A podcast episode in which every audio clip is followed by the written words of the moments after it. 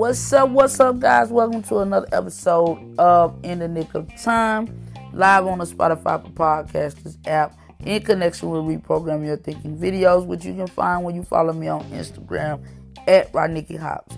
I am your host, Nikki, and time is a gift we should not waste, so let's get right into it. I do not have a PhD. I am not licensed to counsel. I am not a preacher. So you probably say, Nikki, why should anyone listen to what you have to say? Well, I simply obey God's word, and on this podcast, I get to stroke my ego by edifying God only. So if you are listening, that means you and I can grow up together, and unlike the majority, you love honesty. And on my podcast, the theme is church is not it, not the answer. And I reiterate each week that I am not telling no one to skip out on worship service worship service is very important because in the Bible, God tells us, do not forsake the assembly of as some are in the habit of doing. so, Nikki, what do you mean by church is not the answer? Well, uh, I want to go back and give a little history on why I even started doing this podcast.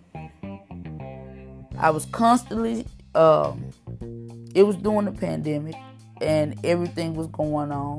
Racism at an all time high. Police officers, uh, white police officers killing black men. And, you know, so many people, so many black people uh, were hurt. Uh, especially when the George Floyd situation happened, and I was I was just sitting there, and I watch a lot of YouTube and I watch videos and I watch people on their platforms and uh, and they they do a lot of giving of their opinions and they do reaction videos and they tell you what they think about the situation, which is nothing wrong with that. But I was in my mind, I started to think, I could sit here and I could watch these videos. And a lot of times when I watch the videos, I kind of think to myself, you know, or I, you know, wish that I was talking to that person. But I started to have my opinion. And I was like, you know, what can I do to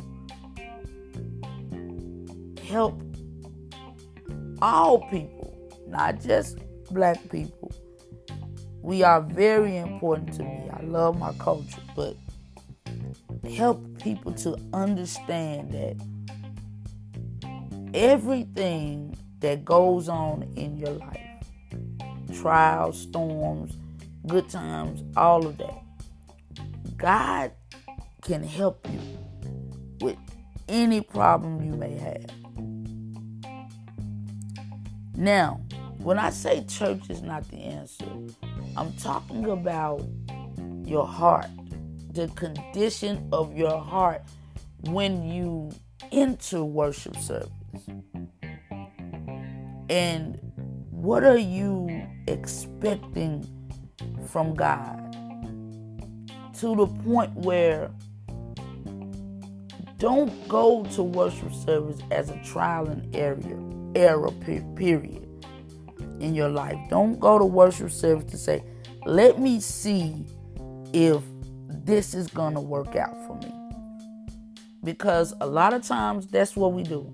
We, we, you know, somebody tells us, man, well, you're going through certain things and somebody tells you, well, God can do this and God will do this if you do this. And what they're saying can have, like I've been saying, a sprinkle of the truth. But the truth is, God wants to truly do a heart transplant on us when we decide to give our lives to Him. He wants sincerity of heart because it is so easy to get caught up in if I do this, then God should do this. And if He does not do it, then we start to figure, well, I might as well go back to doing what I was doing uh, because it was it was working at a certain point. And so you revert back to your old ways. But God wants to make us new. So you must understand that you are the church. You are the workmanship of God. And He wants to renew you, renew your spirit. Because He wants your soul to be saved. He wants you to understand that this is not it. So, this life is preparation. So, when you're talking about church and when you attend worship service, are you doing it because you want to give your heart and your life over to God? You want to give Him full control over your life? Or are you doing it because you want to figure out and see if it will benefit you? And when it does not, then you're angry. Then you're like, you know, God is not doing what He said He would do. But God is not a God that He will lie. So when I say church is not the answer, what I mean is it's not a trial and error period. Don't try God out just to see if you can get your way. Try God because He's good. Try God because He's merciful. Try God because He's loving. So, that's the important part of, you know, understanding, you know, that we're here for God's purpose and not our own. It's not about us, really. So, in the midst of, you know, let me try God for a minute. Let me see if, if, if he'll do what this preacher said he would do. If I pray hard enough, if I give as I as I prosper, then will I be successful in this life? So that's what I look at, and that's what I think about when I say church is not the answer. That's my reason for saying church is not the answer. So let's get into this episode, this week's episode. Um, I've been coming and studying the from the book of Job. And when we think about Job most of the time, uh, we're, we're thinking about the, the situations that Job went through uh, the death of all of his kids, his illness, the loss of his wealth. And that's what we, we gain from Job most of the time when we um, hear about or even talk about the story of Job. His overcoming all of his adversities when he fully recommitted back to God um, and really understood what God was doing in his life. And but I found in studying, and we're in chapter 8 this week, I found that looking at the story, if you just just read each chapter. I don't know if I'm gonna do all chapters. I don't know. But I'm gonna try my best to get to the end. Um but the story is so much more than just the trials of Job.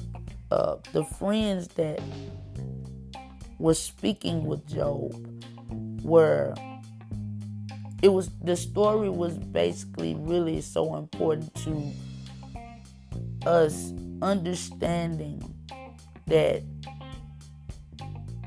we could never do enough to please. We can never do enough to say that we have arrived and we fully understand God because we can't fully understand God unless we commit to the relationship with God. And Job's friends were um, so quick to assume that God was punishing Job for something Job had done.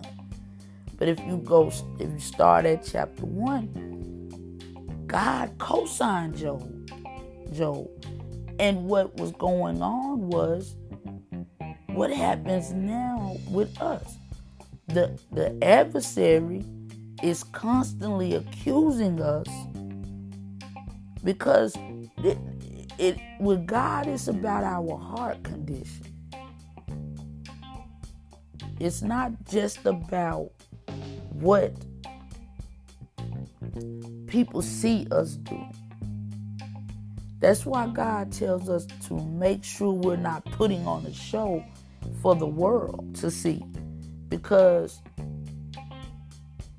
people assume they know. But this heart thing, God knows your heart. And people say that a lot. And he does, and it's true. So he co signed that Job was an upright, blameless man who shunned evil.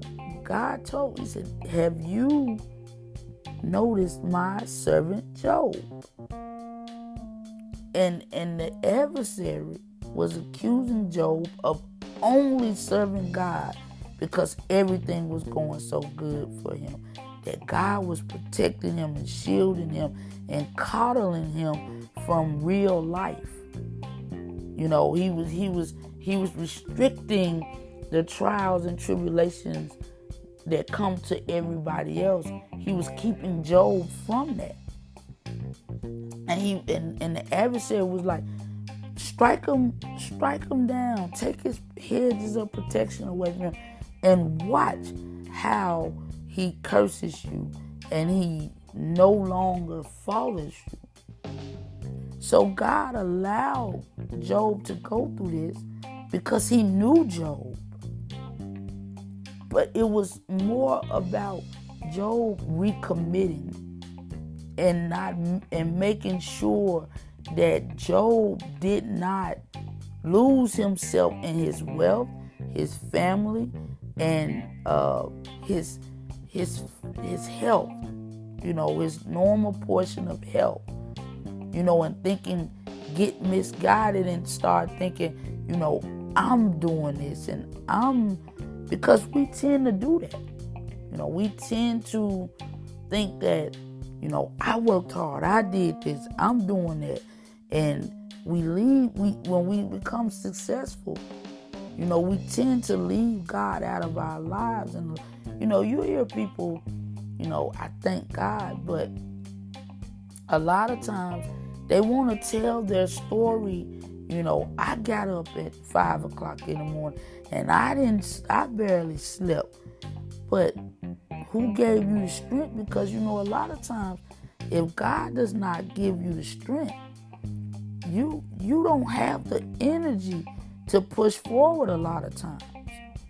You know, that's why a lot of us, you know, we try to take vitamins and we we we we take energy supplements and all of those things because sometimes you just don't have the energy. So, in this week's episode, I want to speak of a few things. Uh, and judgment is a um, a big word, and it's a word that popped out when I was reading chapter eight. What does that word really mean? Judging others puts you under the same judgment. Job's friend this time was telling Job that there's no way God would judge wrong. What he was saying was true. The problem is that God was not judging Job. Nikki, how do you know that? Because as I stated earlier, God was co signing that Job was an upright, blameless man. So, what was he judging him for? We are so comfortable with routine, we forget that God is always thinking outside the box.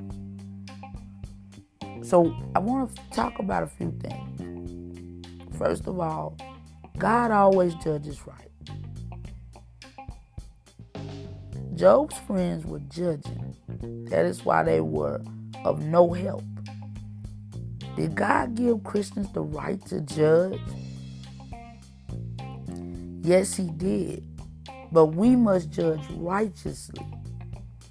Like when we speak of fornication, adultery, um, homosexuality, all of these things.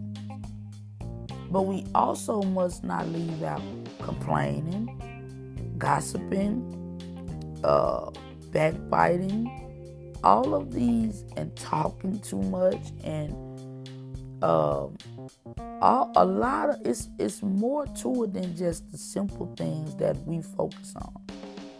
Now, when you're speaking of judging,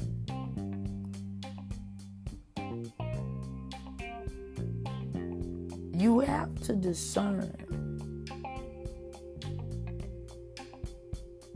who you're dealing with. And I can't assume I know something about a person. And I also have to make sure that I'm making good decisions. Because when when when when a sinner uses the scriptures and says, God, didn't Jesus say you shall not judge? But that in context was telling you, do because he said get the get the log out of your eye before you try to get the speck out of somebody else's eye.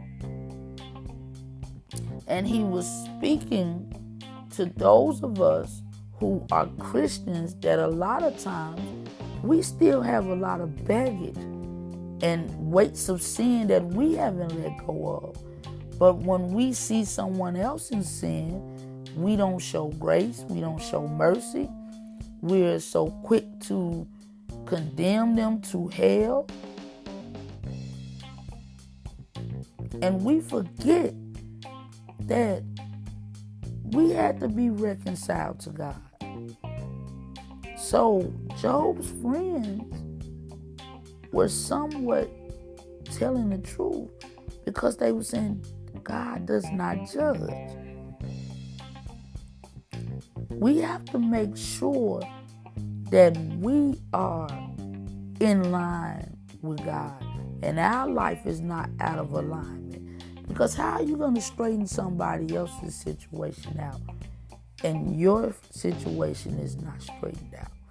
Your situation is not um, where it needs to be. I can't tell you how to do something that I'm not doing.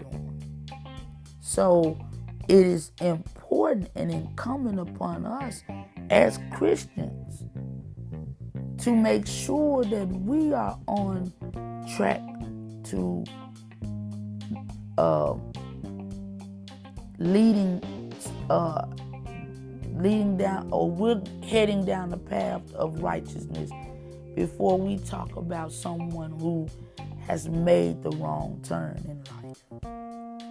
We have to have that same mercy and grace that God has for us. We must discern when someone is a hindrance to your growth. Those are the judgments that we need to make. Those are the judgments that God um, tells us we have the right to make. When someone is a hindrance to your growth, you have the right to say, hey, this person is a hindrance to my growth. That person does not add value to my life at this point. And how do you know when that person is not a hindrance? Think about Job's friends.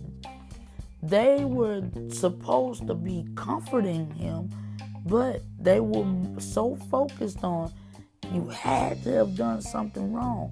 So you got to make it right. But he hadn't done anything wrong. So they were a hindrance. to Job's growth. Which brings me to my second point when I said, no one has figured God Job's friend mentioned it. He was like, "We are, we were just born yesterday, and we know nothing." So Job's friends did not know anything. And Nikki, why do you say that? Because he was assuming that he knew what was happening to Job. We as Christians tend to speak our truth a lot of times. Our truth is God will not allow trials in your life if you have not sinned. And that's our truth a lot of times as Christians. I go to church every Sunday. I I I I, I, I tithe. Um, uh, I give the shirt off my back to anybody. So there's no way that God should um, cause me to go through anything. No trial should come my way because I I I believe in God and I read my Bible. I study my Bible. But to know God is to sit with God, to talk with God, to listen for his response. So Job's friends should have been praying for and with Job. Because we as Christians tend to think that we're helping people when we're really hurting them. Because let me break down let me break down something. This thing about knowing God. Knowing God is not the same as knowing the Bible very well. Knowing God is not the same as knowing God's law well. Knowing God is not the same as knowing God's work well. Knowing God is not knowing our church well. Knowing God is not the same as knowing our pastors and church leaders well. So we demonstrate that we know God when we are able to hear and discern his voice. John 10 27 says, My sheep hear my voice, and I know them, and they follow me. Love others like Jesus did. We must take part in his suffering. In suffering for the sake of Christ. We must suffer for the sake of Christ. Philippians 3:10 says, I want to know Christ, yes, to know the power of his resurrection and participation in his suffering, becoming like him in death. And we must live godly lives. 2 Peter 1 3 says, His divine power has granted to us all things that pertain to life and godliness through the knowledge of Him who called us to His own glory and excellence. This is knowing God. This is knowing God. We have gotten so caught up in our traditions that we forget about relationship with God. Which brings me to my third topic that I want to talk about, which is the traditional church. And I will end this segment like this. Mark 7 3 and 9 says, for the Pharisees and all the Jews do not eat unless they wash their hands properly, holding to the tradition of the elders. And when they come from the marketplace, they do not eat unless they wash. And there are many other traditions that they observe, such as the washing of cups and pots and copper vessels and dining couches. And the Pharisees and the scribes asked him, Why do you why do your disciples not walk according to the tradition of the elders, but eat with defiled hands? And he said to them, Well did Isaiah prophesy of you hypocrites, as it is written, This people honors me with their lips, but their heart is far from me. In vain do they worship me, teaching as the doctrine commandment, the doctrines, the commandments of men. So, we are the church, and we must not become traditional. We must not get caught up in thinking we know people's life and what they've been through and feeling like we can judge them by what they look like. God does not want us to judge by appearance. He wants us to judge righteously. So put that in context. We can't look inside and know the heart of a person, but we can discern and make sure that we know who we're allowing in our.